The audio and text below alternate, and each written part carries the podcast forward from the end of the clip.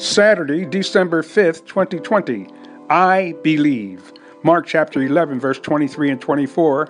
For verily I say unto you that whosoever shall say unto this mountain, Be thou removed and be thou cast into the sea, and shall not doubt in his heart, but shall believe that those things which he saith shall come to pass, he shall have whatsoever he saith. Therefore I say unto you, what things soever you desire, when ye pray, Believe that ye receive them and ye shall have them.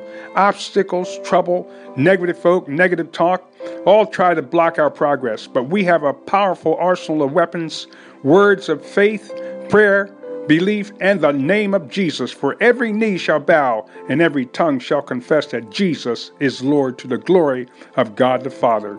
Father God, in Jesus' name we come to you because we are more than conquerors through him who loved us, Jesus our Lord. Heal the sick Deliver those that are bound and set free the captive. In Jesus' name we pray. Amen.